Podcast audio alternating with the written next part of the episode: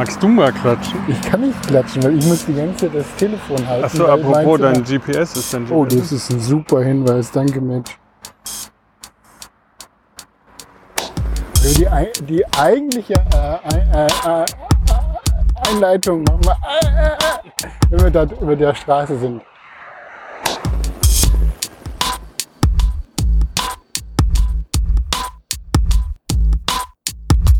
Äh, ja, herzlich willkommen bei eigentlich Episode 12, bei dem Podcast, bei dem wir laufen und reden und redend laufend. Und heute, wie Mitch schon gesagt hat, haben wir uns eine kleine Tour ausgesucht äh, an den Toren von Berlin, hier am Teufelssee. Dann gehen wir hoch zum Mückelberg. Die Mückelberge, das ist, glaube ich, die höchste natürliche Erhebung in Berlin. Der Teufelsberg. Auf der anderen Seite von der Stadt ist ja quasi ein Schuttberg. Und hier die Teufel, äh, die ähm, Mückelberge sind, glaube ich, 109 Meter hoch. Also wir müssen richtig, richtig eine, glaube ich, 30 Meter hoch. Ah, 109 über Meere Ja. Also wir sind jetzt schon auf 70 oder so. Genau, das ist hier eine ganz, hier ist so ein Abenteuerspielplatz. Da hinten der Teufelssee ist auch so ein ganz schöner äh, anderer Punkt, weil wir haben ja auch den Teufelssee auf der anderen Seite von Berlin, da wo der Teufelsberg ist. Das ist hier so ein kleines Naturschutzgebiet. Ähm, ja, hier war ich früher öfters mal zum sonntäglichen Familienausflug. Auch das perfekte Areal dafür. So, Mitch, ähm, jetzt bin ich natürlich gespannt, weil wir diesmal auch eine Episode haben, bei der ich nicht weiß, worum es geht. Und äh, ich bin gespannt auf dein Thema. Ja, du, du weißt nicht, was das Thema ist und ich weiß auch gar nicht, ob du so viel damit anfangen kannst, aber es hat sich bei mir, glaube ich, in den letzten Folgen schon so angebahnt. Das war irgendwie schon von Anfang an klar, dass es irgendwann kommt. Und jetzt ist es da und es muss irgendwie raus und es ist sehr persönlich und hoffentlich aber auch interessant. Okay. Und zwar geht es um Elektrogitarren. ich möchte heute mit dir über Elektrogitarren. Und du darfst, wenn du willst, auch einfach einschlafen beim Laufen. Ist auch okay. ähm, aber ja, wir hatten halt irgendwie so diese verschiedenen, diese, das hat für mich halt eben immer auch was Kosmisches, die Elektrogitarre. Deshalb hatten wir halt, hatte ich diese Episode mit Contact. Bei solchen Filmen denke ich immer an Elektrogitarren. Ähm, dann hatten wir natürlich die eine Folge über die ähm, Restoration-Videos. Äh, da ging es ja quasi darum, dass ich diese eine Gitarre restauriert habe und Videos gemacht und so kam ich ja zu dem Thema. Dann in meiner letzten Folge ähm, ging es um diese, diese Schritte hin über Aufnahmetechnik, äh, analoge Aufnahmetechnik, digitale Aufnahmetechnik und jetzt diesen Kipppunkt nochmal in Richtung Artificial Intelligence, so Content Creation, die halt so bei Text schon da ist, aber wann ist es für Musik auch verfügbar? Und irgendwie verbindet sich das alles und ja, ich spiele Gitarre. Ich habe dann natürlich auch diese kleinen Düdelüdüdüdüds, die du früher reingeschnitten hattest, eingespielt und habe schon lange, lange E-Gitarre gespielt. Und das ist mir einfach ein Thema, da habe ich nicht mal eine These zu, das macht so komisch. Aber ich habe das Gefühl, das ist jetzt vielleicht der Raum. Vielleicht wird es eine Trilogie, ich weiß nicht, mal gucken, wo es hingeht, aber ich möchte es einfach mal eröffnen. Ich habe wirklich auch gar keinen Endpunkt, es gibt kein Fazit. Was eigentlich ist, das ist mir selber unklar, warum ich eigentlich mich so tief mit Instrumenten und vor allen Dingen mit E-Gitarre verbunden fühle. Weißt du, darf ich hier kurz einhaken? Der, der Punkt ist, dass ich dich eigentlich nie mit E-Gitarre so richtig in Verbindung bringe, weil ich glaube, äh, immer wenn wir irgendwie in die Situation kommen, dass du Gitarre spielst, dann ist es so, dass wir eigentlich immer nur eine akustische Gitarre oder eine Ukulele oder eine Wandergitarre da haben, auf der du rumspielst. Deswegen habe ich dich immer so voll analog wahrgenommen und überhaupt nicht mit der. Ich habe dich ja, ich habe dich auf Konzerten gesehen, aber ich war jetzt auch nicht auf so vielen Konzerten. Deswegen finde ich das eigentlich ziemlich spannend, dass du sagst, dass die E-Gitarre so dein Medium sei. Lustig, dass du das sagst, weil nämlich ich erinnere mich an ein Video, was du mal aufgenommen hast, was ich nicht mehr finde, weil es wahrscheinlich in der siebten Generation von Festplatten hinterher gespielt verschollen ist. Und zwar hatte ich da ein ewig langes Gitarrensolo gespielt, was ich ganz lustig fand. Du hast es aufgenommen. War das äh, dieser äh, mit ähm, äh, Child of ACO? Time war das. Mit ACO, genau. der Auftritt in dieser Buchhandlung? Nee, nicht in der Buchhandlung, sondern das, war in so ah, einer das war- Galerie. ja, doch, das ja in der Galerie, ja, das stimmt. Da hatte ich, äh, die finde ich vielleicht wieder, die Aufnahme. Ich glaube, wir Also das müssen. wär, das, jetzt hätte ich jetzt nicht gedacht, dass wir da drauf zu sprechen kommen, aber da habe ich wirklich ab und zu mal dran gedacht, weil, also wie gesagt, das eigentliche Thema von diesem E-Gitarren-Thema, was dahinter steht, das hoffe ich vielleicht selber ein bisschen rauszufinden und bin gespannt. Ähm, was fasziniert mich an der E-Gitarre? Dann erstmal so ein bisschen biografisch muss ich das einordnen. Es gibt ein Werkbuch für Jungen. Kennst du das noch?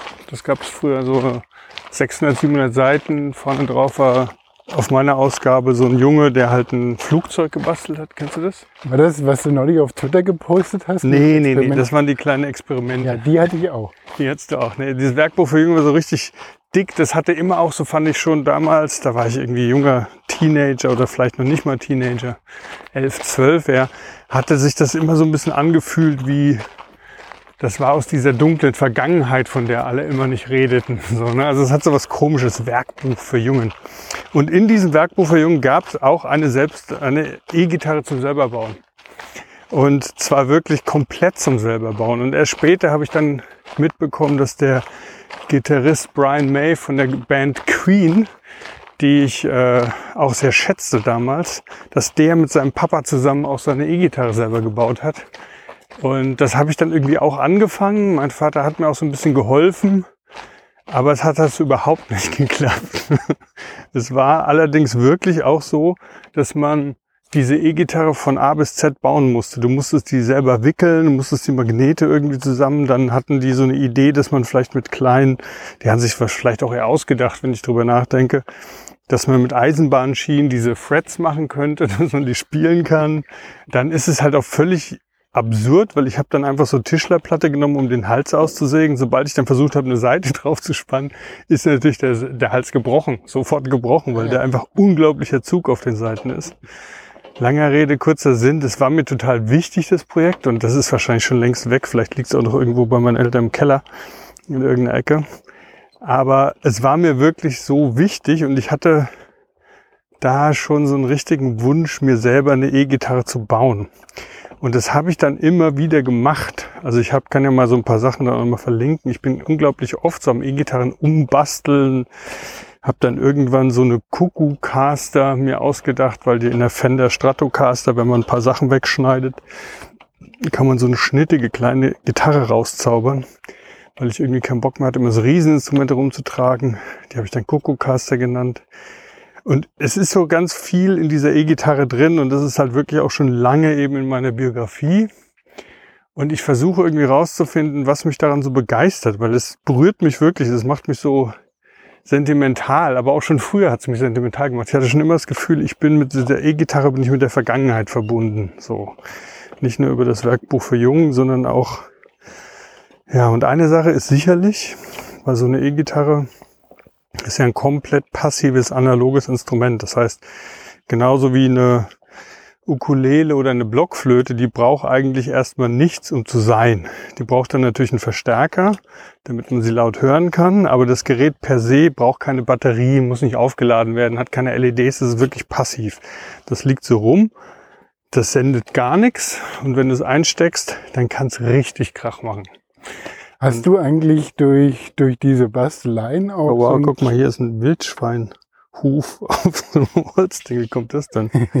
Sieht so aus, als ob so ein Wildschwein in einem, in einem nassen Holz eingesunken wäre und dann. ja, Ja. interessant. Hm. Okay, Entschuldigung. Ähm, hast du durch, durch diese frühen Basteleien dann auch so einen Zugang zur Elektrotechnik bekommen? Also war das dann halt schon so, so äh, durch das Basteln, dass du halt schon so ein Grundverständnis für Elektronik damit entwickelt hast? Oder war das eher so ein zufällig, dann hat dein Vater dir das erklärt? Ähm, nee, ich habe mich da richtig reingelesen. Also es gab halt früher natürlich, das waren ja noch Zeiten in den 80er Jahren, wo es kein Internet gab. Da musste man dann zum Beispiel bei der Firma Rockinger sich das Rockinger Manual bestellen. Das war so ein Handbuch, wo alles erklärt wird mit der Elektronik. Und das ist wirklich auch so eine Sache, diese Elektronik von der Gitarre, die ist beides. Die ist mechanisch und elektrisch. Also das kommt da irgendwie zusammen. Weil du kennst ja auch bei einer Gitarre, da gibt's halt diese Kippschalter, wo man dann unterschiedliche äh, Tonabnehmerkonfiguration einstellen kann. Das ist halt irgendwie sehr mechanisch, klack, klack, klack, klack, klack, klack. Mhm. Und das andere ist natürlich dann das äh, Induktionsspule, das, äh, die elektrische Induktion der schwingenden Seiten über diesen Tonabnehmern. Das ist natürlich alles elektrisch. Das heißt, es fließt dann immer ein Strom und dieser Strom wird dann halt, äh, der Strom wird dann halt über hauptsächlich Kondensatoren und Drehwiderstände, also Potis, wird er reguliert. Und das ist auch irgendwie so fast schon näher an äh, so ein Duschhahn, weißt du, wo man so, so eine Therme hat, wo man das warme Wasser mischt und sowas. Ne? Du hast bei, du hast bei den Wiring Diagrams, wie die im Internet immer auch heißen, du hast dann wirklich ähm, meistens zusätzlich zu diesem einfachen Fluss des Stroms hast du dann immer auch so äh, fast eben schon mechanische Denkaufgaben, wie zum Beispiel diesen Kippschalter verlöten, damit du dann aus diesem Humbucker Tonabnehmer, der zwei Single Coils hat, also wo zwei Spulen, da erkläre ich gleich, wie die gehen, wie kann man den mit einem Schalter so zusammenlöten, dass halt die eine äh, Spule ausgeschaltet wird oder gegen Masse geschaltet wird und damit dann aus diesem Tonabnehmer ein anderer Sound rauskommt. Und das sind dann immer so Aufgaben, wo man auch über den Schalter nachdenken muss, weil die Schalter sind nicht einfach mal An- und Ausschalter, sondern manchmal sind es auch so mehrpolige Schalter, wo man dann nach oben zieht, dann ist der mittlere rechts mit dem oberen links verbunden, Mitte sind dann, also das gibt da so unterschiedliche Konfigurationen, wo du dann so ein bisschen räumlich denkend, gleichzeitig aber auch in einem elektrischen Raum, der sich halt irgendwie nicht räumlich anfühlt, dann aber eher oft so denken musst, als ob du wirklich einen Duschknopf andrehst. Ne? Also musst da wirklich gucken, wo läuft dieses Wasser lang, kommt es jetzt zuerst durch die Therme und dann von unten in den warmen Haaren oder also es ist wirklich also das spannend. ist äh, so ähm, hast du dein technisch-elektronisches Verständnis quasi mitentwickelt und aufgebaut ja. und so als Teenager dann Aha-Erlebnisse bekommen. Es ging mir auch so, ich hatte ja auch so einen Elektrobaukasten, wo ich dann halt nach Bauplan verschiedene Sachen zusammenstecken konnte. Ne? Das kennt man ja auch. Mhm. Aber da habe ich mich auch total rein, rein vertieft und hat sehr Spaß gemacht, dann halt so das Radio nachzubauen. Oder da, also da versteht man ja also dann so ansatzweise einen Schaltplan und ja. ne, man lernt dann halt, wie Strom fließt und irgendwie ist es auch, was es sind halt so für die ganzen Nerds mit Mathe, Physik, LK und Alu-Koffer sind halt genau die, die Spielwiese gewesen, die, die man dann als Teenager so äh, voll ausgespielt hat. Ne? Hm. Ja, wobei ich natürlich, ich hatte in der Tat Mathe, und Bio hat aber auch Musik dann noch als Fach eben auch, weil ich halt äh, auch mit der Gitarre immer irgendwie so zusammen war. Ja, okay. Also äh, du wolltest jetzt noch mal ein bisschen tiefer in die ähm, in die einzelnen Tonabnehmer-Konstellationen reingehen oder? Äh? Nee, das ist glaube ich gar nicht so wichtig. Aber ich glaube die die Sache, die mich so fasziniert hat, ist ähm, kurzer Schritt zur Seite. Es gibt ja, es gibt ja nur ein Instrument, was man spielt, ohne es zu berühren. Das ist Theremin. Das mhm. kennst du ja auch. Ne? Da habt ihr mir, glaube ich, zum Geburtstag mal eins geschenkt. Habt ihr alles zusammen? Ja, ja, super. Ist auch auf der einen Platte drauf. Ja. Ähm, und da ist es so, beim Theremin, da entsteht einfach ein, ein, ein elektrostatischer Raum quasi und die Distanz zwischen deiner Hand und dieser Antenne oder ich weiß gar nicht, wie man es nennt, die wird, die sorgt quasi dazu, diese Distanz sorgt für die Tonhöhe. Und das ist der einzige, das einzige Instrument, was man nicht berührt, wenn man spielt.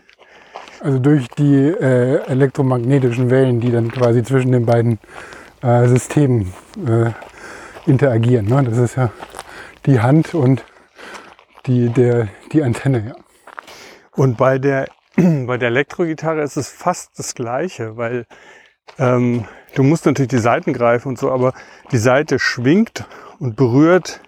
Also die, der Ton entsteht nicht über die schwingende Seite direkt, sondern was die Seite tut, ist, das Schwingen dieser Seite durch ein Magnetfeld sorgt, das, deshalb geht es auch nicht mit Nylonseiten, das sorgt dafür, dass ähm, das Magnetfeld eben genau in der Schwingung der Seite verändert wird. Und diese Veränderung wird über ganz intensiv gewickelte Spulen aufgefangen.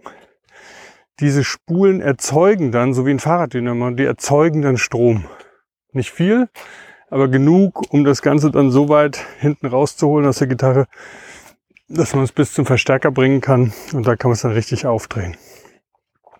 Und das ist ja auch so, wenn du ein akustisches Instrument hast, ist ja so, die Seite schwingt und das über den Steg, oh, jetzt habe ich wieder, wie meine letzte Folge, habe ich so eine atemlose, ja. wir steigen gerade eine Treppe hoch. Ja, die 30 Höhenmeter. Die 30 Höhenmeter. wir machen jetzt erstmal mal 10 eine kleine Pause. Gefühl, gefühlte 80 der 30 haben wir schon hinter uns. Ja. Ähm, ja, auf jeden Fall ist es bei einem akustischen Instrument ja so, dass die Seite auch schwingt im Nichts, aber natürlich ist es die Schwingung, die hinten über den Steg mit diesem Klangkörper verbunden ist und dort verstärkt wird eben elektro, nicht elektroakustisch, sondern komplett mechanisch verstärkt wird, ähm, was halt den Ton macht. Und das fand ich, das fand ich wirklich magisch, als ich das irgendwie als Kind gecheckt habe und du kannst es dann auch irgendwie ausprobieren und du schraubst dann dran rum und dann fragst du dich, was sind das für Geräusche, weil der Schraubenzieher, wenn du den drehst, der dann an diesem ähm, an der Schraube rumkratzt in der Nähe vom Tonabnehmer, das macht dann alles schon Geräusche und es ist irgendwie so ein ganz, das ist so lebendig, obwohl es halt so passiv ist. In dem Moment, wenn so ein Verstärker drin ist, hast du halt die ganze Zeit irgendwie, wird das total sensibel und Du kannst aber selber mit deinem Körper da gar nicht viel machen. Du brauchst halt was, was irgendwie mit dem Magnetfeld interagieren kann, um halt dann Sound zu erzeugen, Schraubenzieher oder sonst was. Und das hat mich als Kind, kurze Schnauf, Verschnaufspause, sind wir schon bei 17 Meter. Das hat dich als Kind dann so äh, fasziniert. Ich kann mir vorstellen, so ein bisschen wie die Pioniere, die halt den Strom als Energiequelle oder als physikalische äh, Einheit dann entdeckt haben. Ne? Dass es so ein ähnlicher Moment ist, wo auf einmal irgendeine gewisse Macht entsteht, ja. Mhm. So, äh, so eine Magie auch und äh, mit äh, Geräuschen und Sound und äh, dann natürlich halt, wenn man die Energie beherrscht, dann halt auch mit Rhythmus und Musik, ne? Also dann wird es ja quasi zu so einem, naja, nicht so einer kultischen Handlung, aber du, man kann das ja dann halt quasi kulturell irgendwo ähm, ausspielen und äh, domestizieren, wieder einholen. Und ich habe halt die ganze Zeit diese, ich weiß nicht, ob es von Wayne's World ist, aber es ist so, es ist dieser eine Typ, der halt irgendwie mit seiner elektrischen Gitarre vor dem Verstärker steht und dann halt einen Griff macht und der Verstärker ihn dann halt so wirklich an die Wand boostet, weil es so laut ist. Und er hat dann alle lauter abstehende Haare und sagt so, wow. Das ist so ein bisschen so die, die Geister, die ich rief. Also mhm. diese Entfesselung von, von, oder halt diese, das ist das andere, was mir dazu einfällt, ist halt diese äh, Weltuntergangsszene von Per Anhalt durch Galaxis, wo dann halt auch die Band dann halt in so einem, weißt du, kennst du das? Ja, halt? in, so, in so einer Bühne, die dann halt irgendwie 48 Kilometer weit weg ist von dem Publikum und die müssen dann halt irgendwie mit irgendeiner Spezialdämmung dann halt spielen und gleichzeitig geht halt die Welt unter. Also völlig absurd, halt äh, potenziert dieses Bild von Strom, Kraft und hm. Macht und gleichzeitig dann halt irgendwie äh, musikalisches Vergnügen, was da dran hängt. Also ich. Äh, und es gibt auch noch, fällt mir jetzt an, diese Mad Max, ne, der letzte Mad Max, äh, wo die in Anführungszeichen Bösen auf diesen riesen LKWs durch die Wüste ja. donnern und halt irgendwie die, Stimmt, die, die haben ja die E-Gitarren ja den, den, den, Ton Typen, angeben. So. Ja, ja, der dann halt irgendwie auch das Sekret produziert, während er spielt und dann halt diese Seiten, diese Stäbe, die dann auch immer hin und her schwingen. Das ist ja auch total viel äh, La Polar, also nur für sich überhaupt gar nicht mehr sinnvoll bei diesem Film. Ja, aber es kriegt dann so eine ganz eigene Ästhetik. Großartiger Film. Kann man auch mal drüber reden. Okay. Okay, Entschuldigung, wir haben ein bisschen was verloren, aber dafür kann ich nochmal schnipsen. Ja, wo waren wir? Wir waren Also die- ähm, bei, also du hast eben äh, berichtet von der äh, Elektrifizierung von Bands in den 20er, 30ern und die, ersten, die erste Gitarre, die dann halt äh, quasi elektrisch verstärkt so äh, auf den Markt gekommen ist und die benutzt wurde. Also ähm, die allererste Gitarre, wenn man so rumguckt, die als E-Gitarre identifiziert wird, die heißt Frying Pan. Das war im Prinzip eine Also wie Frittier. Frittierpfanne, genau. Das war ein langer Stiel und unten so ein kleines, kleiner Kreis. Ne? Ja. Und das war eine, ähm, eine Steel-Gitarre, also eine, die man dann so Hawaiian-Gitarre so. Aber man braucht ja dann noch einen Resonanzraum. Ist das nicht so, dass du eigentlich keinen Resonanz mehr Raum brauchst? Bei Nee, brauchst du nicht. Deshalb war das ja auch so abstrus. Das war eigentlich nur ein, ein Hals mit einem Knubbel am Ende. Ne, Es war kein, kein Resonanzraum mehr und in diesem Knubbel war eben der Tonabnehmer, über dem du dann gezupft hast. Und die Art von Musik, Slide-Gitarre, die war einfach so in und war dann eben auch der Ort, wo diese Sound-Innovation passierte. Also was für uns heute vielleicht nicht so innovativ klingt, war halt für damalige äh, Zeiten schon irgendwie Wahnsinn, ne? dass halt diese Slide-Gitarre auf einmal so dominant im Vordergrund spielen kann, auch leise spielen kann. Auch wenn ein Flugzeug vorbeikommt, kann man sie noch hören. Im. Gegensatz zu deiner Stimme. Anders ist meine Stimme. Ähm, wir sind also jetzt hier auch schon wieder in der Nähe von Flughafen Berlin-Brandenburg. Ne? Ja. Und ähm, ich muss mal gucken, ob ich das finde. Es gibt auch so ein Video von einem der Hawaii-Gitarren-Menschen, die halt das wirklich so vorangetrieben haben. Der halt wusste so, "Ah, ich bin hier an was dran.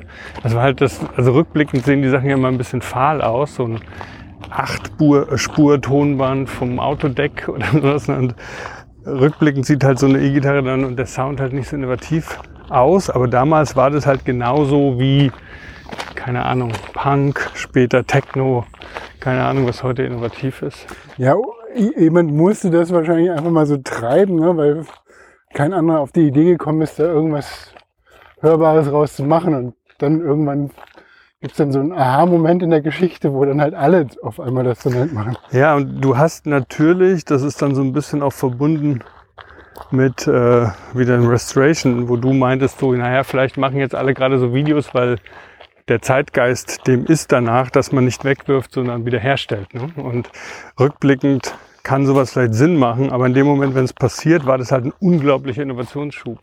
Die Technik war total einfach. Es war eine Spule, ein Magnet und die schwingenden Seiten.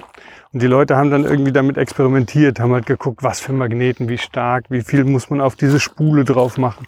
Es gibt selbst heute noch irgendwelche äh, ewig langen Blogposts oder in Gitarren- und Bassmagazinen irgendwelche kleinen Klitschen, die halt jetzt wieder Tonabnehmer nachbauen, die genauso sind wie der Les Paul Tonabnehmer von äh, 1954 und den haben sie nämlich wirklich auseinandergenommen und die Wicklung gezählt. Und dann äh, gab es auch irgendwie, habe ich mal gelesen, als eben die Frage, warum manche von den Tonabnehmern von Gibson aus der Zeit so richtig gut waren und manche nicht. Manche hatten so richtig Crunch und manche waren eher so ein bisschen schal. Und dann haben sie wirklich halt verglichen, wer wann wo wie die Dinger hergestellt hat. Und es waren meistens dann irgendwelche Hausfrauen, die nebenher an so einem Nähmaschinenähnlichen Gerät saßen, wo dann diese Kabeldinger gedreht wurden. So wurden halt so ganz dünne Kupferkabel um so eine Spule drum gedreht. Ja, und dann hat halt die eine ein bisschen länger den Fuß drauf gehalten als die andere. Und das war dann der Unterschied, warum da so ein bisschen mehr Weil Wumms mehr war. Kabelwindung. Einfach ein paar mehr Windungen drauf. Ah, okay. Aber natürlich wird dann trotzdem damit irgendwie viel experimentiert, wird halt geguckt, weil es wird dann Feld aufgebaut. Das hat ja was sehr Ästhetisches auch. Ne? Dieses Feld wird zerstört von dieser schwingenden Seite. Und die Frage ist, wie wird diese Zerstörung dann übertragen in elektrisches Signal? Macht das zum Beispiel einen Unterschied, wenn wir zuerst unten ganz viel wickeln und dann oben? Ja, oder macht es einen Unterschied, äh, wenn man die Dinger wirklich so kreuz und quer hoch und runter zieht beim Aufziehen? Das wird halt alles so ausgelotet. Und gerade in der Zeit wurden dann die Magnete über den Tonabnehmer gehängt oder unten drunter oder die Magnete einzeln pro Seite oder ein großer Magnet für alle. Und das hat sich dann allerdings so turbulent wie bei vielen Sachen, hat sich das dann so sehr schnell wieder beruhigt. Und dann ging es halt eben darum, diese Sachen industriell zu fertigen, beziehungsweise überhaupt erstmal diese Formen hinzukriegen.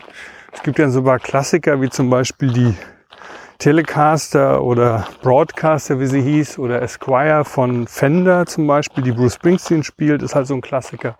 Dann gibt's halt diese andere, die es in unglaublich vielen Variationen gibt, auch von Fender, mit diesen beiden Hörnern vorne, die Stratocaster. Es gibt dann von dem großen Konkurrenten damals, oder erst später eigentlich äh, Gibson, gab's halt die Les Paul. Das war eine Gitarre, die noch sehr nah an so einer äh, Jazz-Gitarre-Design dran war. Und später eine SG, die war wirklich dann eher flach. Das ist die, die äh, Angus Young von ACDC spielt, so eine SG, die hat auch so zwei Teufelshörner vorne raus. Das heißt, da ging dann auf einmal so los, wie dürfen die aussehen? Mhm. Es gab zwei große Richtungen, was die ähm, Tonabnehmerkonstruktion anging. Das eine waren Single Coils, das heißt eine einfache Spule, in der Mitte Magnete und die Seite oben drüber. Das Schöne an diesem einfachen Design war, dass die, ähm, so sagt man zumindest, ne, ist ja manchmal auch ein bisschen, äh, wenn so Sachen polarisiert sind, ist ja manchmal auch alles ein bisschen schön geredet. Aber Fender hat diese Art von Tonabnehmer gebaut und die haben etwas längere Mensur gehabt. Das heißt, die Seite, wenn man sie leer angeschlagen hat, die waren ein bisschen länger als bei den Les Paul Gitarren. Da waren die ein bisschen kürzer. Das heißt, viele Leute haben lieber Les Paul gespielt, aber viele waren der Meinung gleichzeitig, dass Fender eigentlich besser klingt. Erst später hat es dann, ich glaube PRS heißt die Firma, die angefangen haben, genau die Mitte zu nehmen, die sozusagen versucht haben, von beiden äh, Lagern Leute abzuwerben. Weißt du, weißt du, ob die ähm, quasi die ersten E-Gitarren äh, Fabrikanten, ob die dann aus dem klassischen Instrumentenbau kamen oder waren das dann irgendwelche Garagenfirmen, die dann erst erstmal zusammengeschraubt haben und dann sich äh, aus dem elektrotechnischen Umfeld dann gebildet haben? Also die Firma Gibson war auf alle Fälle eine alte Gitarrenmanufaktur. Also die, Luth äh, ich weiß gar nicht genau, wie es heißt, Lutherans oder so. Müssen wir mal nachgucken. Der große Konkurrent Fender, das war halt so ein Start-up. Ähm, Leo Fender, der die, also Fender Brand, den es heute auch noch gibt, der hat eher das Ganze wie so ein Startup aufgezogen hat geschaut, wie kann ich möglichst günstig, möglichst hochwertige und vor allen Dingen aber auch reparaturfähige Instrumente bauen, weil bei der Les Paul, die halt ein wichtiges Instrument war, auch sehr geschätzt war, war das Problem, wenn da mal irgendwas abgebrochen ist, das war alles miteinander verleimt. Bei Fender war es so, okay, flacher Body rausgefräst, wo der Hals reinkommt, der Hals wird raufgedrückt und von hinten mit vier Schrauben festgemacht. Und das ging dann auch wirklich. Und zu der Zeit waren dann die Hals, äh, die Hälse noch so ein bisschen anfälliger. Man hat relativ früh schon gemerkt, man muss da mit Stahl arbeiten, man muss da was einlassen unter dem Griffbrett, damit das überhaupt diesen massiven Zug von den Stahlseiten aushält. Und trotzdem war es so, dass die Leute damals mehr als heute einfach noch Hälse wohl wechseln mussten. Das war ein Riesenthema. Und Fender hat dann diesen Markt wirklich so von hinten aufgerollt. Also ein Stecksystem dann quasi entwickelt. Ja, das war so, äh, genau, Stecksystem. Und die Fender Stratocaster, das Besondere an der Gitarre war, dass die, war die erste, die, also was gar nicht so viele Leute nutzen, aber es war die erste, die drei Tonabnehmer zwischen, äh, bist du noch da? Ja, ich wollte nur sagen, hier ist, äh, hier ist so eine Mountainbike-Route, die ist jetzt aber gesperrt. Hier kann, kann man halt irgendwie mit seinem Mountainbike dann hier so einen Trail abfahren. Jetzt muss ich aber nochmal die Kurve zurückkriegen zum Tonabnehmer. Und äh, Gibson hatte damals die Hamburger Tonabnehmer nicht erfunden, aber salonfähig gemacht. Sag nochmal, in welcher Zeit wir uns jetzt ungefähr befinden. Also das Ganze ging los in den 30er Jahren. Da war dann so ein wichtiger Name auch noch Rickenbacker, ähm, der ganz früh auch schon mit E-Gitarren experimentiert hat. Und ähm, damals war das Verrückte, das ist dann auch wieder die Frage, wie kommt das Neue in die Welt, ne, was Mhm. wir auch irgendwie immer wieder ankauen. Da war das so, das musste alles natürlich noch irgendwie an eine Gitarre erinnern.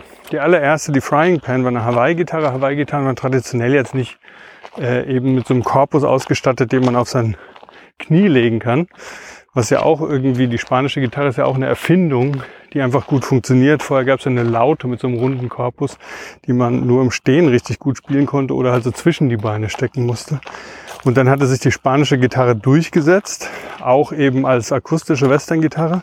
Und deshalb waren die ersten E-Gitarren dann auch dem nachempfunden, Mhm. damit es einfach nicht fremd ist. ne? Man kennt es ja auch heute noch aus äh, keine Ahnung, App-Design, ne? User Experience. Du musst einerseits innovativ sein, du musst irgendwas Neues bringen, dass die Leute Spaß daran haben, Gamification oder Swipen oder was auch immer.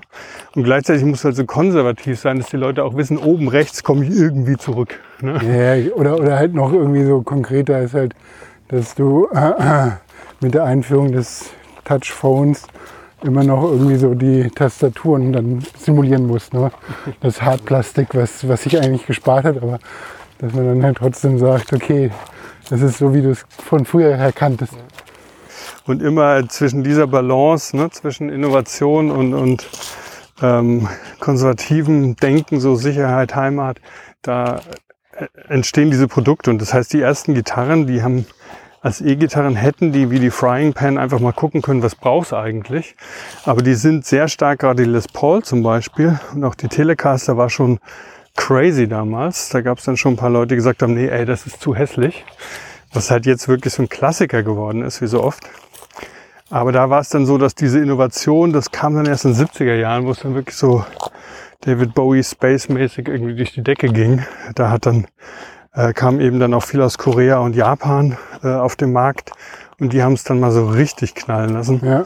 Es gab dann eine Reihe von äh, nach, also nach dem Zweiten Weltkrieg eine Reihe von tschechischen äh, DDR-Gitarren, auch tschechischen, russischen Gitarren, polnischen Gitarren, die äh, auch crazy waren, aber die manchmal auch aufgrund von Materialmangel dann nicht so wirklich mithalten konnten. Aber in dem ganzen Zuge, also im Erfolg der der elektronischen Gitarre, elektrischen Gitarre muss sich ja auch der Musikstil geändert oder gewandelt haben.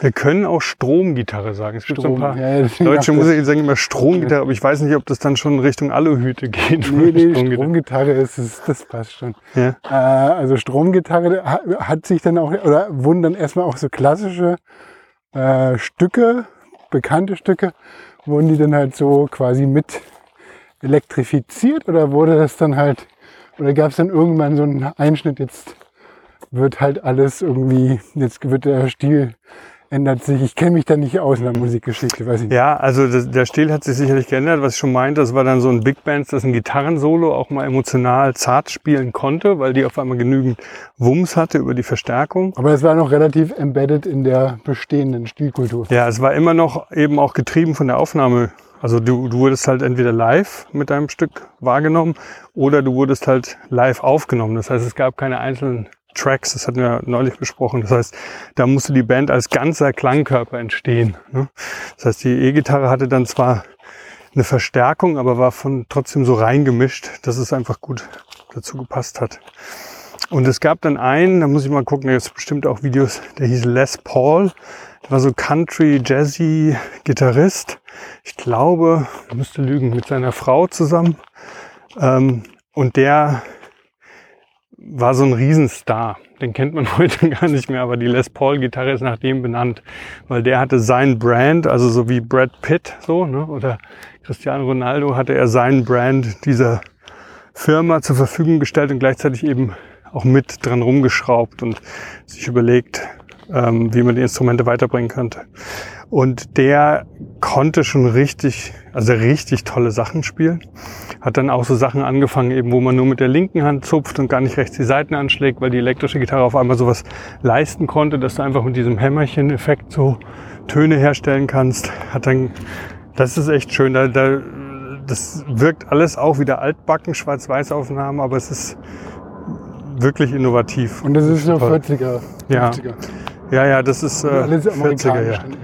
Das war sehr amerikanisch geprägt. Das ist auch eine Sache, die, ja, vielleicht wird das die nächste Folge meiner Trilogie, die deutsche E-Gitarre. Aber hauptsächlich kam das aus Amerika alles. Das war wirklich, der erste Schub kam aus der. Und es gab dann später in den 70er Jahren auch eine ganze Reihe von Patentklagen gegen japanische und teilweise koreanische Hersteller, die diese Originale, also die Les Paul und die Stratocaster, kopiert haben und dann wieder ähm, zurück äh, importieren wollten nach Amerika. Und gut, das kennen wir auch mit Handys jetzt. Ne? Also zwischen Samsung und Apple gab es ja auch ein paar Jahre lang immer so ein Battle, ob die Kurve jetzt zu nah, der Radius der Kurve an der Ecke vom Display zu ähnlich ist dem iPhone, als das Samsung das auf den Markt bringen könnte. Da gab es ja Zeit lang genauso ein Knatsch auch. Auch lustigerweise dann zwischen Asien und Amerika hauptsächlich. Mal, das ist tatsächlich hier noch so ein alter Funkturm oder äh, quasi, ich weiß gar nicht, Fernsehturm, Funk, nee, sieht eher nach, nach äh, Abhören aus. Ne? Ja, aber ich weiß jetzt nicht genau, ob, also man weiß nicht, ob Diese das noch läuft. kann man auf dem Teufelsberg, warst du mal drin? Die sind auch toll. Ich ne? war da mal drin im Teufelsberg, als es äh, eigentlich zu war. ja. Aber dann wollten die Leute das irgendwie in Apartments ja, ja, das war dann, das lagen so Flyer rum, ich bin da so rein eingestiegen und es war total spooky. So, es gab Mhm. halt schon so ein Modell in der Zukunft, in der man nie sein wird, weil sonst wären diese Flyer nicht zerrissen auf dem Boden und aufgeweicht. Wollte man da den. Hat so ein, so ein Verein hat das Gelände dann so eine ganze Zeit lang irgendwie, da gab es viel so Graffiti-Zeug und, und dann halt aber auch, dann hast du gemerkt, wie dann einfach auch ein ganz einfaches mechanisches Prinzip beim Teufelsberg, dass du Ja. diese Kuppel hast und die wird einfach, hast einen Sound und der wird dann halt durch diese, durch diese Konzentration des Sounds, durch die Reflexion, wird halt so konzentriert, dass du es halt hören kannst. Und so, damit haben wir ja quasi den ganzen, den ganzen Osten abgehört. Ja, schon echt. Aber ich muss mal gucken, was das ist. hier. Das ist, glaube ich, auch irgendwas. Ich habe noch eine Frage zur, äh, was mir, also zur Funktion. Ne? Es Mhm. gibt diesen Tonabnehmer, es gibt die Spulen, da wird halt quasi das elektrische, magnetische Feld wird dann halt äh, entsprechend so durch meine Mechanik, die ich dann halt, wird verändert und dann wird diese Veränderung in ein äh, Verstärker eingespeist. Ne? Und dann wird's hörbar an dem Moment. Oder was kommt da noch dazwischen? Gibt's da noch irgendein, äh, irgendwas technisch? Ich meine, du hast noch die ganzen Verzerrgeräte. Die PCI Ja, das so kam später dazu. Das ist, äh, das ist, hat ein totales Revival auch. Hier Chris, der bei dir äh, mit in der letzten Folge war das. Also oder? dein Bruder, oder? Mein Bruder, der hat ja auch angefangen zu löten. Da gibt's jetzt eben wie so Microbreweries, halt, die ihre Bierrezepte raushauen. Sind halt irgendwelche kleinen Boutiques, heißen die, Boutique-Pedals, die äh, dann so ein Flanger herstellen, der noch so ein bisschen anders ist, ein bisschen Ja, weniger, die okay, mitten ankratzen und dann der, also dann, wo es dann wirklich fast schon kaum vorstellbar, fast schon irgendwie so ist, dass man sagt, ja gut, da habe ich ganz tolle zehn Kondensatoren aus Japan noch bekommen, die sind von 74, die waren viel besser als 75. Also wobei, da bin ich auch wieder so, das kann man alles fetischisieren. Ähm, es gab zum Beispiel auch mal von Gibson, glaube ich sogar. Gibson haben eine Zeit lang so alte Kondensatoren der 50er Jahre in Anführungszeichen verkauft für 100 Dollar das Stück. Bis jemand das mal aufgekratzt hat und sich rausstellte, da drin waren ganz neuer Kondensator für einen 5 Cent. Und drumherum haben die einfach so ein Plastik, das muss ich jetzt also proven dann in meinen Show Notes, ob diese Geschichte stimmt, sonst haben wir hier eine Pass Klage. auf, dass wir nicht verklagt Ja. werden.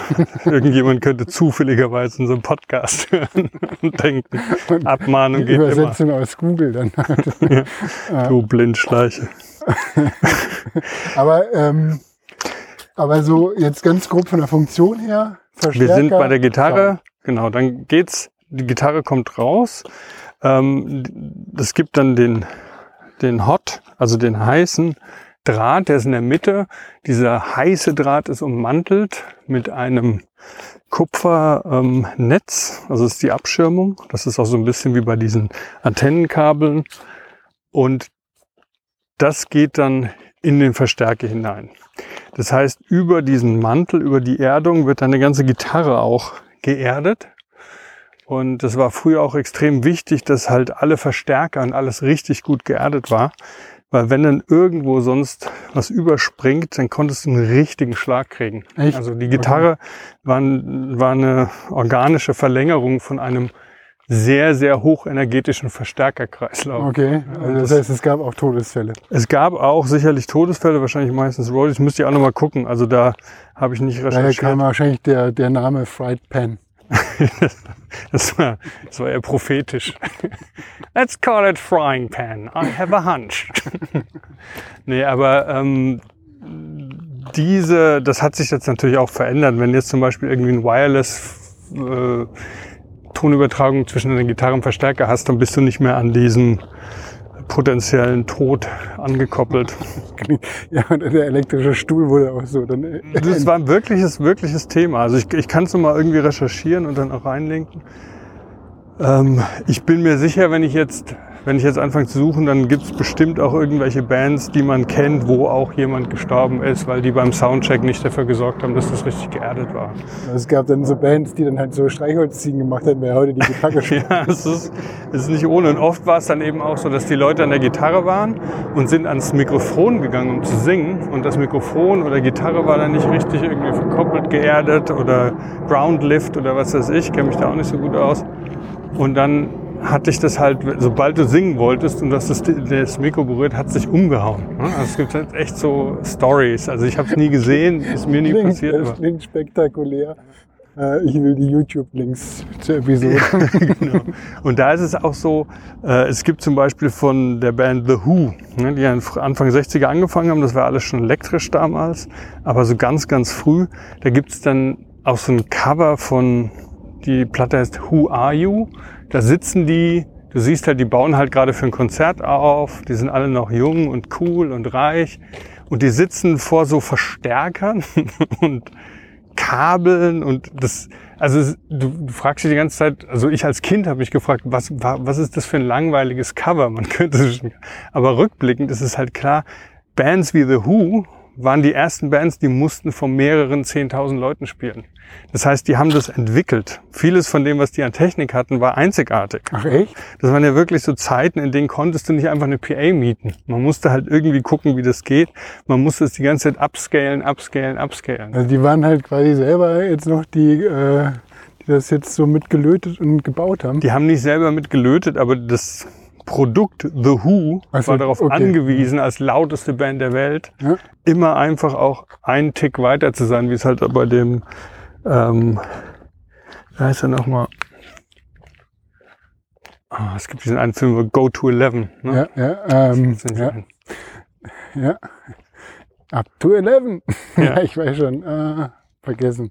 ja. Äh, okay, also das heißt, ähm, äh, Ja, was ich sagen will, ist, dass dieses Thema Innovation war halt diese ganzen Jahrzehnte mit dem Tonabnehmer ging es los und dann musste das einfach immer wieder wie so Wogen durchgehen. Ne? Also dann hatte man diesen Tonabnehmer, dann brauchte man Verstärker. Dann, dann war das so, dass die Verstärker dann teilweise nicht laut genug waren, weshalb die Leute das dann wirklich bis auf 11 hochgedreht haben. So wie bei, ähm, wie hieß der Film nochmal? Spinal Tap. Okay, jetzt probieren wir es noch. Spinal Tap, genau. Also dieses Innovationsthema war wirklich so, dass das zwischen Tonabnehmer wurde entwickelt und dann wurde der Verstärker dazu entwickelt. Dann war der Verstärker nicht laut genug. Dann haben die angefangen, das wirklich bis auf 11 hochzudrehen, wie in dem Film Spinal Tap on 11 und äh, dadurch hat es dann so angezerrt. Und dann haben sie gedacht, ach cool, dieser verzerrte Sound, das ist dann so ein Crunch, dann wurde es auch mal emotional, hatte was Aggressives, dann hat man geguckt, was passiert, wenn ich zwei von diesen äh, Tonabnehmern hintereinander schalte, dann kommt ja auch mehr Signal raus, dann wuchsen gleichzeitig, also es war wirklich so ein Hin und Her, also wie man das jetzt, das Letzte, was mir einfällt in unserer Technologiezeit, ist halt die, dieser Dialog zwischen Bandbreite und Codex. Ne? Also du musstest halt Video immer kleiner machen, damit es durch die schlechten Internetbahnen durchging und gleichzeitig wurden die Bahnen auch immer breiter, sodass man mehr, ähm, also viele von diesen Projekten zum Beispiel, die von Digitalisierung von alten Filmen, die waren ja dann fertig digitalisiert, durchfinanziert, Bild für Bild gescannt, in Full HD mit 1920 mal 1080 und danach ging das gleich wieder in die nächste Runde, weil es auf einmal für 4K dann halt gemacht werden musste. Das heißt, diese, dieser Dialog zwischen Begrenzung durch Bandbreite und notwendige Komprimierung im Codec, das war damals eben dieser Dialog zwischen Tonabnehmer und Verstärker. Und in diesem Hin und Her wurde es halt so dann, gab es halt Innovation. Alles damals eben noch analog, alles dann wirklich auch mit Strom drauf, weshalb es dann potenziell wirklich auch gefährlich sein konnte. Und ähm, erst später dann hat sich das irgendwie so beruhigt. Ne? Also wenn du dir überlegst, die Beatles haben ja auch dann, jetzt war ja gerade dieser, dieser äh, Film auch da, der Dreiteiler von Peter Jackson, äh, dieser restaurierte Beatles-Film, da ist ja auch der, der Schluss, die spielen dann eben auf so einem Haus und dann haben die halt auch ihre PA aufgebaut. Das war damals dann schon nicht mehr so ein Riesending. Ende der 60er Jahre war das irgendwie alles machbar. Aber die Geschichten natürlich von äh, zum Beispiel, oh Mann, was ist mit meinem Hirn los heute, sobald wir wandern gehen? Woodstock, jetzt fällt es mir ein. Ja. Woodstock. Also die Geschichte zum Beispiel von Woodstock ist auch, dass das Konzert wohl viel zu leise war. Ja, es gibt viele Leute, die da waren, die meinten, es war einfach total leise. Es gibt einen super Film, super Aufnahmen, alles vorne an der Bühne, aber es war wohl einfach vom Tonlevel sowieso nicht für so viele Leute geplant, aber auch die Technik war nicht da. Ne? Und das war jetzt ja auch dann um die gleiche Zeit wie der Beatles-Film. Und deswegen mussten die dann Drogen nehmen die ganze Zeit. Das, das weiß ich nicht. Das kann ich dir nicht sagen. Ich war nicht dabei. Ich kenne nur die Filme und die. Ja, ähm, interessant. Ja, und dann, ähm, ich versuche jetzt mal gerade so ein bisschen zurückzukommen, weil irgendwie diese, ich habe so das Gefühl, ich habe versucht ganz viel zu erzählen, habe aber nicht so richtig erzählt und versuche auch jetzt wieder mich so ein bisschen drin zu finden. Wo mhm. zieht's mich da so hin? Ne? Und ähm, und das ist ein komisches Gefühl, weil ähm, ich habe das Gefühl, bei allem, was ich jetzt gesagt habe, geht es gar nicht um mich so ganz am Anfang, Werkbuch für Junge, aber dann habe ich mich auch gleich so ein bisschen verloren. Muss vielleicht wirklich nochmal gucken, was mich daran so wirklich interessiert. Auf jeden Fall ist es so, dass ich selber in der Zeit natürlich dann mit der Gitarre in Verbindung kam, was schon kurz vor der ersten Welle der Digitalisierung war. Die CD gab es noch nicht, die kam dann aber auch schon bald. Effektgeräte, das war alles irgendwie nichts mehr, was man selber gelötet hat. Die hat man nur noch selber miteinander komponiert. Also im Prinzip so wie Programmieren mit Frameworks. Du weißt gar nicht genau, wie es geht, aber solange es funktioniert, sich keiner beschwert, benutzen wir es halt. So.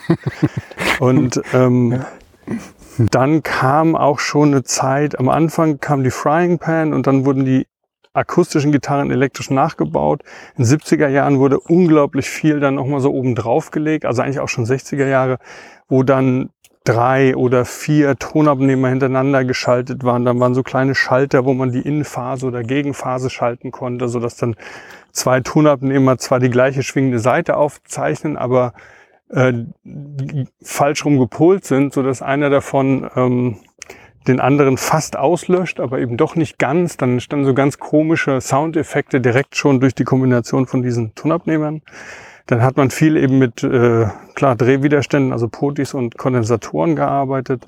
Kondensatoren waren so ein ganz billiger Trick. Ein Kondensator, äh, der hat zum Beispiel hohe Frequenzen einfach gut durchgelassen, tiefe Frequenzen nicht und hohe Frequenzen, die durch den Kondensator einfach abfließen konnten. Da konnte man das dann so mit dem Drehregler so ein bisschen einstellen, wie dumpf der Sound wurde. Also je mehr von dem Kondensator man zugelassen hat, desto dumpfer wurde der Sound insgesamt.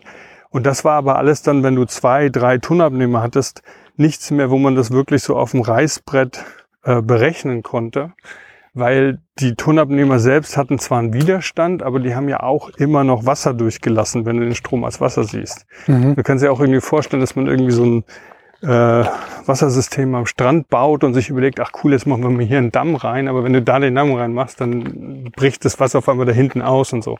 Genauso war das dann auch, dass zum Beispiel bei Bässen ähm, gibt es bestimmte Bassschaltungen, wo das so ist, dass du im Prinzip alle anderen Schalter immer mitdenken musst, wenn du einen Schalter verdreht hast, weil ähm, der Wasserspiegel von diesem Elektro-Modell äh, dann halt irgendwie davon beeinflusst wurde.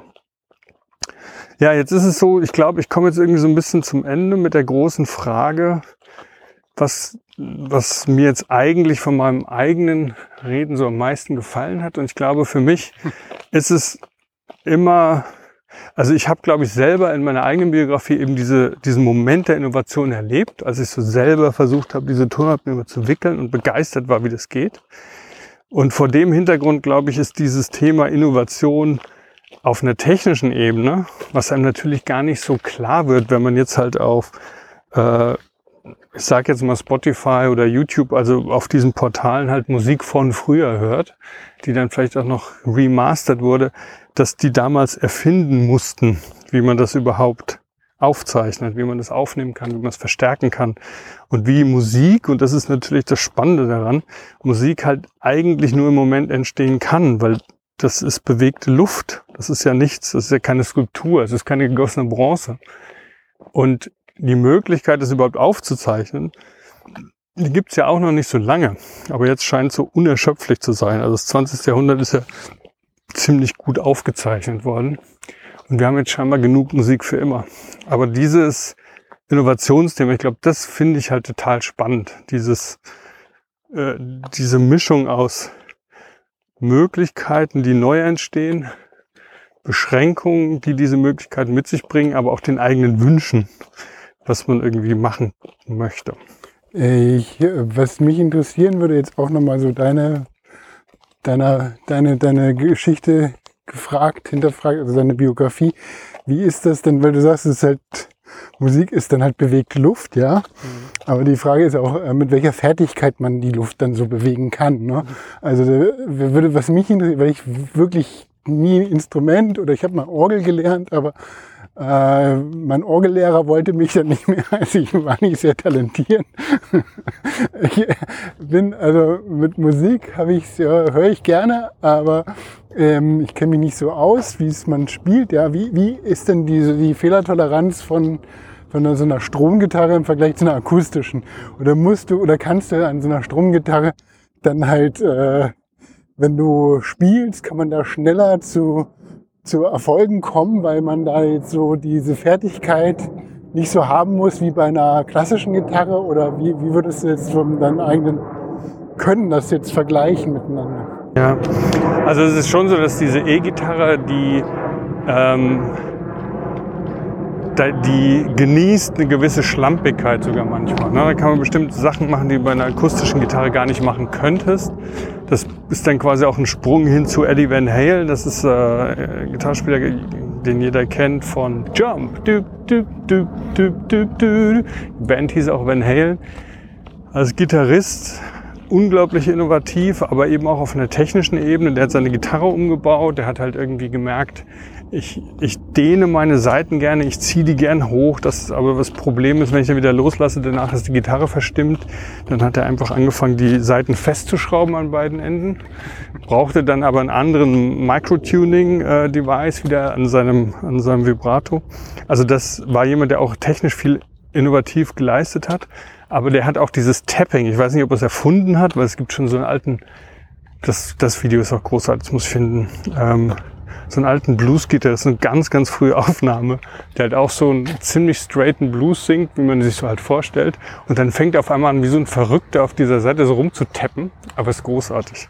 Eddie Van Halen hat das vielleicht sogar gesehen, bevor es YouTube gab, und hat dieses Tapping, was man aus diesen Solos auch kennt, wo diese, wo er mit der rechten Hand die Seiten auch runterdrückt. Und dieses Runterdrücken, wenn du es hart genug machst und die Gitarre eben verstärkt ist und äh, vielleicht noch einen Kompressor drauf hat und so, dann, dann ähm, brauchst du die nicht mehr anschlagen. Also einfach das Hämmerchen ähnliche runterhauen, das macht das schon, dass du einen stehenden Sound hast. Da konnte man ziemlich viel machen. Da gibt's auch jetzt inzwischen ganz viel neue.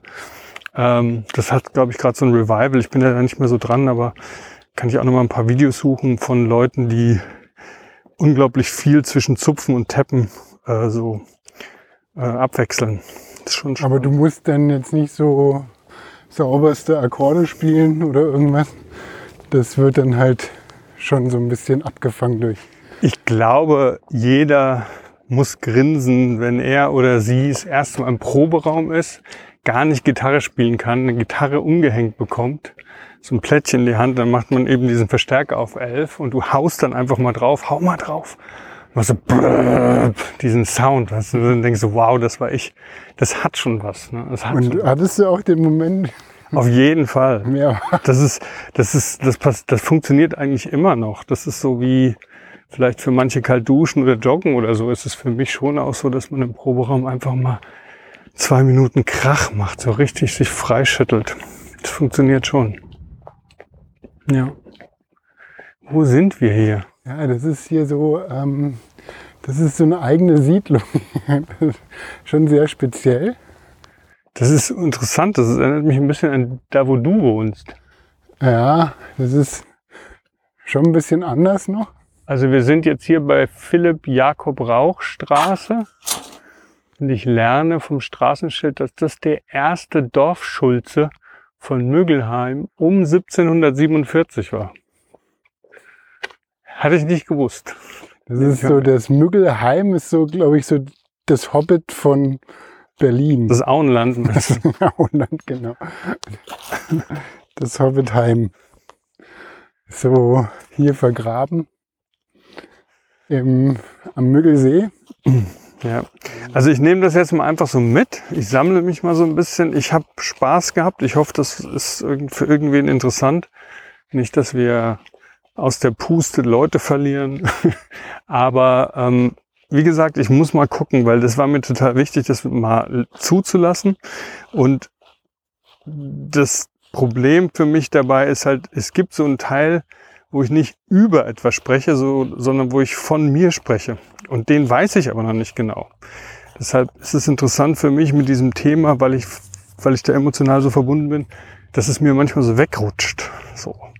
Da muss ich mal gucken. Ja, aber dir ist es, glaube ich, auch jetzt sehr in, also nicht weggerutscht, sondern es war ja auch ähm, sehr viel in der Musikgeschichte, in der Technologiegeschichte, Instrumentenbau und so weiter. Also sehr spannende Themen, die da aufgeworfen.